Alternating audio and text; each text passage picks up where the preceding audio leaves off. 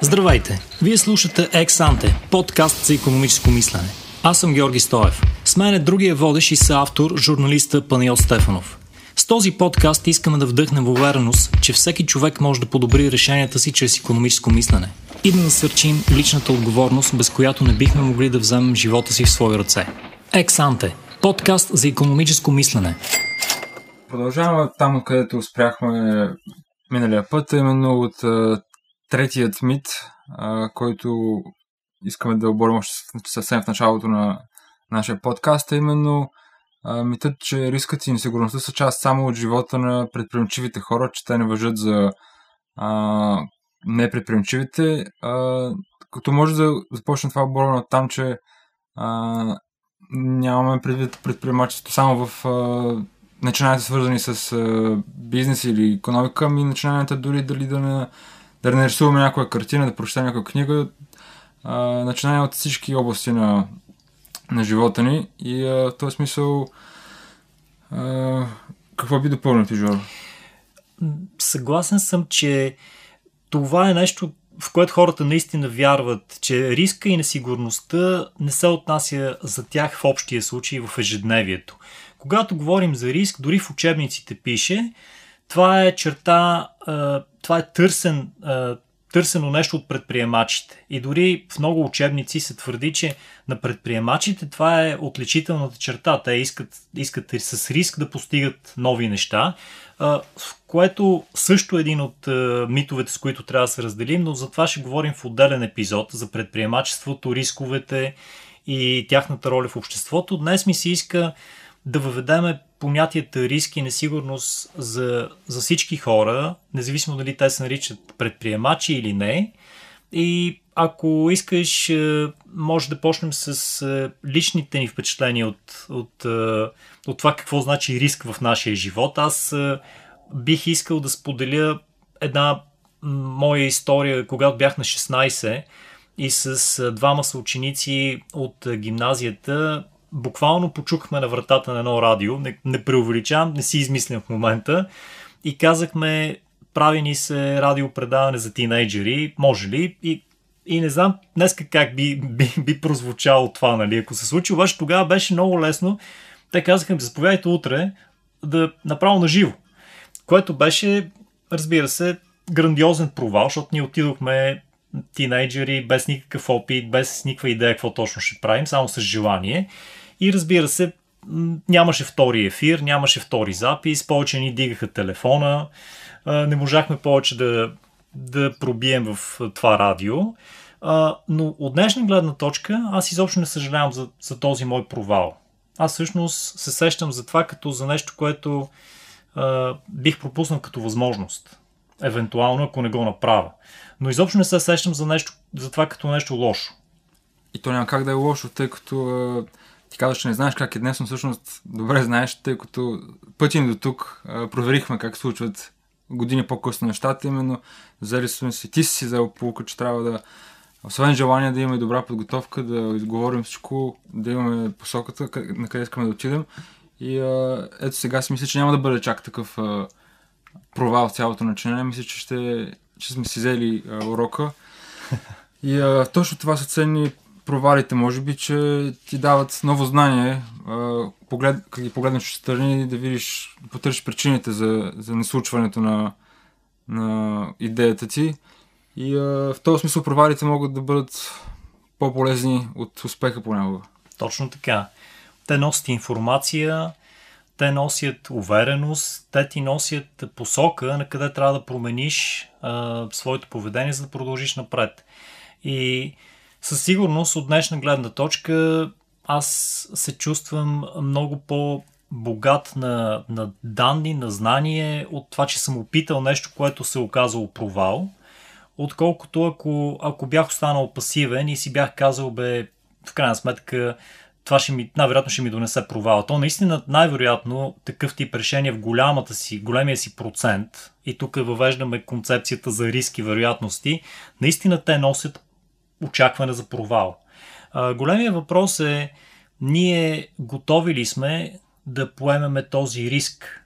Защото от психологическа гледна точка, след известно време, когато е минало достатъчно време след дадено решение, хората всъщност са склонни да съжаляват повече за пропуснати възможности, отколкото за, за провали в резултат на активни решения. Това показват изследванията на повечето психолози. А, повечето хора всъщност забравят след известно време лошото чувство от даден провал. И за нас е много интересно как всъщност, когато решаваме да вземем едно решение, всъщност очакваме да се чувстваме зле на другия ден или след една година, всъщност в, в общия случай се чувстваме доста окей okay създадените създадени провали или, или дадена грешка, която сме допуснали в този, в този смисъл. И затова бих искал да формулирам един принцип, с който се надявам да се съгласат повечето слушатели, че върху живота на един разумен човек много по-голямо въздействие имат решения, които не сме взели. Това са пропуснати възможности в малки отворени прозорчета, които наричаме шанс. Отколкото единични, активни решения, които са се оказали провал или несбъднати наши очаквания. Съгласен ли си с тази формулировка? А, разбира се, много по-мъчително би било а, да не опиташ нещо а, и то да расте в, а, в съзнанието ти като пропусната възможност, а не на практика да, да се освободиш до, от този опит и да, да продължиш напред без това да се случва, нали, това не случване, но огромен сюжет си в изкуството много по може да те занимава и да ти пречи в пътя ти напред. А, и, и в този смисъл ти цитираш и изследването на психолозите, които, които казват точно това за активните решения, а, че не може да съжаляваме за, те, за тези загуби, които те нанасят, повече отколкото за пасивните решения, в които сме останали, оставили, оставили възможността а, пропусната. Точно така. А, изненадващото е, че същите тези психолози а, правят други изследвания, които потвърждават, че 9 от 10 човека, преди да вземат дадено решение, всъщност очакват да съжаляват много повече за някаква реална загуба в резултат на активно решение, отколкото за пропусната възможност в резултат на пасивно решение.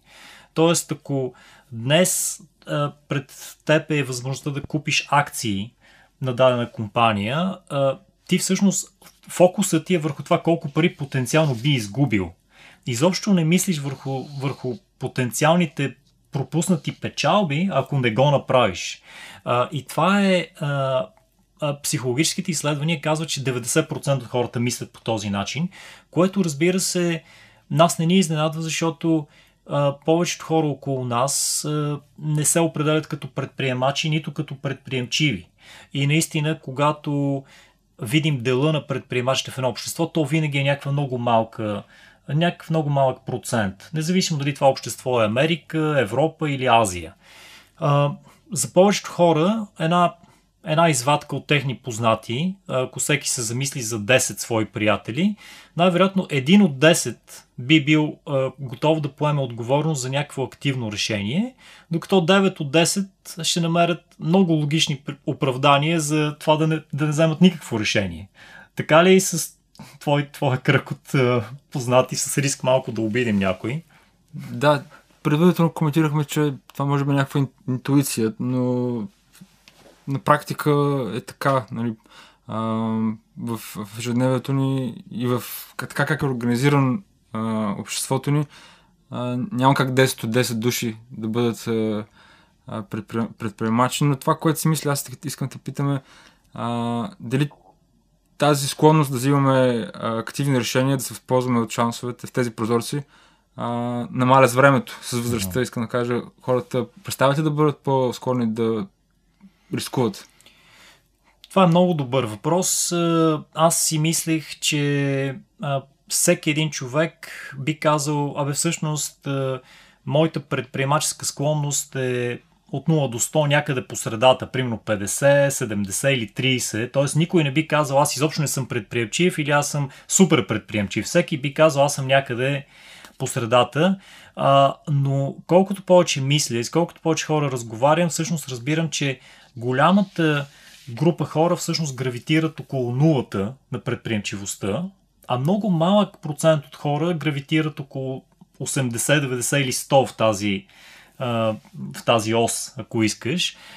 И всъщност, твоя въпрос е, ако ти си бил предприемчив в много голяма степен като млад, дали като по-възрастен ставаш по-пасивен, по-скоро аз бих заложил, че не, но това са много, много сериозни хипотези, които наистина приятелите ни, психолози, економисти, които изследват човешкото поведение, трябва да проверят в академичния свят. Сега бих искал малко да, да обърна внимание на, на несигурността от гледна точка на как очакваме да ни е яд когато взимаме някакво решение, когато не взимаме дадено решение. Повечето хора са се фокусирали върху допускането на някаква грешка, всъщност да не, да не допусна, да не приема а, някакво действие, да не взема някакво решение, което би, би ми донесло загуба. Това е върху което мислят повечето хора. А на малката група предприемачи вниманието е насочено върху пропускане на някакви възможности за печалба. Това е голямата разлика. Това ми се иска да го, да го разделим на два основни модела на човешко поведение и на, на житейски стратегии, ако си съгласен така да ги наречем. Като първата стратегия бих нарекал смелост, рационална смелост, която се базира на оптимизъм, на калкулиран риск, на стратегическо планиране, на дълновидност и на лична отговорност.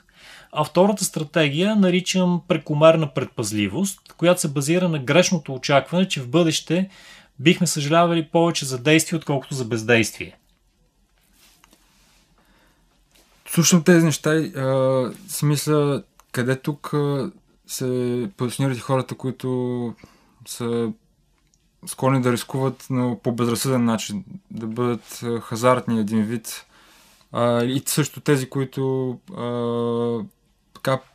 пожелателно разсъждават, разчитат на някакви, някакъв късмет, без да бъде оправдан тази, тези думи, с които повече дълновидността, личната отговорност които, които са нали, витални за смелостта като житейска стратегия. И да. Много а, критично е, че въвеждаш концепцията за късмет в а, разговора за несигурността и за смелостта, а, защото а, всъщност рисковете, а, нашата оценка на вероятностите да се сбъднат или да не се сбъднат дадени събития, да сме успешни или да сме, или да сме неуспешни, Всъщност те фигурират не само в предпазливите, в твърде предпазливите хора, те фигурират и в мисленето на смелите хора.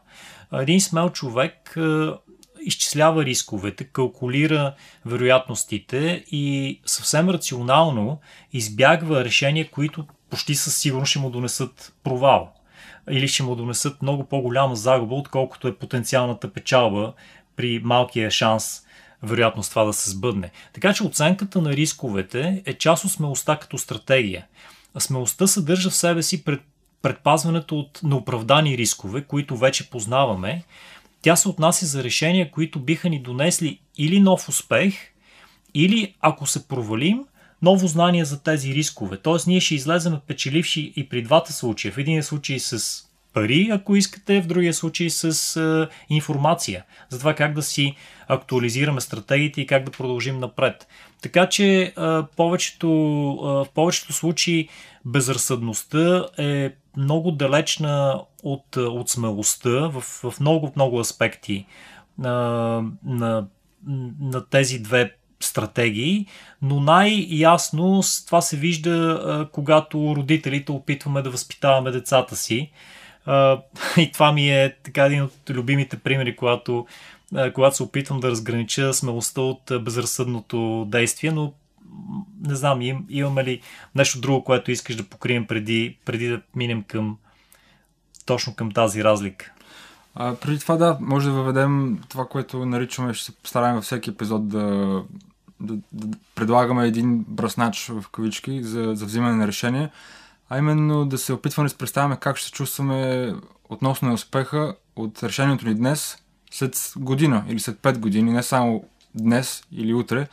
И също така да си представим колко бихме съжалявали една година или 5 години по-късно, ако пропуснем успеха, защото сме останали а, пасивни, защото сме избрали да бездействаме.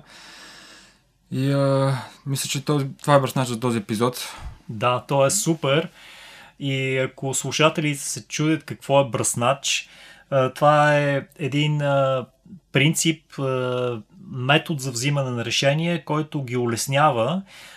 Не в 100% от случаите работи, но е ефективен, без много разходи, без много мислене дори. В крайна сметка, ние го препоръчваме като, като житейска философия и хората, ако го възприемат, в голяма част от случаите ще имат успех и ще се чувстват по-щастливи. Това е наистина съвета ни да си представите вашия потенциален неуспех от много далечна перспектива. Дали изобщо ще се сещате за него, дали ще мислите за него като провал. И разбира се, задайте си въпросите, кое наричате грешки. Дали наричате грешки само активно решение, което ви е донесло загуба, на пари или на време или на каквото искате, или понякога а, се сещате за ваши грешки, а, за неща, които всъщност сте пропуснали като възможност, но не са се реализирали като реална загуба. А, бих искал да кажа няколко думи за, за смелостта от гледна точка на, на оптимизма и на начина да прогнозираме стратегически, защото тези концепции ще ги засегнем в други епизоди. Просто това ще даде една вероятно мотивация на слушателите да, да слушат и други епизоди на този подкаст. Житейската стратегия смелост залага на нашата бъдеща оценка на решенията ни днес. Тя изисква дългосрочна визия, и оценка на нашите чувства след, след много време. В този смисъл залага на стратегически дългосрочни планове, в които нашите решения влияят на развоя на събитията. Тя не пренебрегва рисковете, но в същото време не позволява те да отклонят вниманието ни от целта. И, и, и в този смисъл тя е много-много различна от безразсъдното поемане на рискове, в които хората просто остават шанса да определят съдбата им. Много въпроси се появяват, но а, времето ни притиска. Това може да а, обобщим основните послания от този епизод. Именно, че в дългосрочен план сме много по-склонни да съжаляваме за пропуснати възможности, отколкото са действителните ни провали. И а, също така отношението на хората към сигурността се различава по това какво очаквахме да ни е яд. И както тези изследвания сочи, че 9 от 10 души се страхуват повече да не допуснат грешка, отколкото, да, отколкото възможност. И трето, следващото обобщение. Опитайте си да си представите колко бихте съжалявали след година или след 5 години за потенциално пропуснат успех, ако днес останете пасивни. Това е много добра а, практика, с която може да се тренирате, да, да бъдете по-активни. И най-вече, припомняйте си, че за провалите днес вероятно няма да си спомняте след известно време и то след много скоро, след много малко време няма да си спомняте. Бих искал в друг епизод да разговаряме с теб за това, че че смелостта всъщност е различна житейска стратегия от безразсъдното поемане на рискове. И, и, и бих искал да, да го разгледаме от гледна точка на родителското възпитание, на, на такъв тип рационалност при децата. Нещо, което според мен е липсва и в училищното възпитание, липсва и при голяма част от семействата този тип економическа грамотност, чрез възпитание на оптимизъм и на смелост, която се базира обаче на а, рационални оценки на рисковете, поемане на отговорност и стратегическо планиране. А, така че мисля, че има, има доста сериозен потенциал в един отделен епизод да говорим точно за това, ако, ако ти се струва окей. Okay. Разбира се, то стана тема даже за, може би за повече а, от един епизод и мисля, че точно възпитанието на децата е а, добър, добро поле за разнищването на тази тема, тъй като те не са обременени от нас, колкото нас а, в а, вземането на решение, така че може по-ясно да си обясним. Преди да се разделим, предлагам да завършим с една избрана мисъл от е, една книга, която наскоро разбрах, че е преведена и на български, на Даниел Гилбърт. Е, българското заглавие е Какво е нужно да си щастлив, но аз си позволих да преведа е, едно изречение от е, оригинала и се съжалявам, ако не, не съвпада с е, българския превод. Та мисълта на психолога Гилбърт е Иронията е твърде ясна тъй като не осъзнаваме, че нашата психологическа имунна система може да оправдае смелост в излишък, ние се страхуваме да сгафим, когато трябва да продължим напред. Добро е за финал, да, от всякъде. Предлагам да продължим следващия път с смелост и нови сили. Съгласен. До скоро!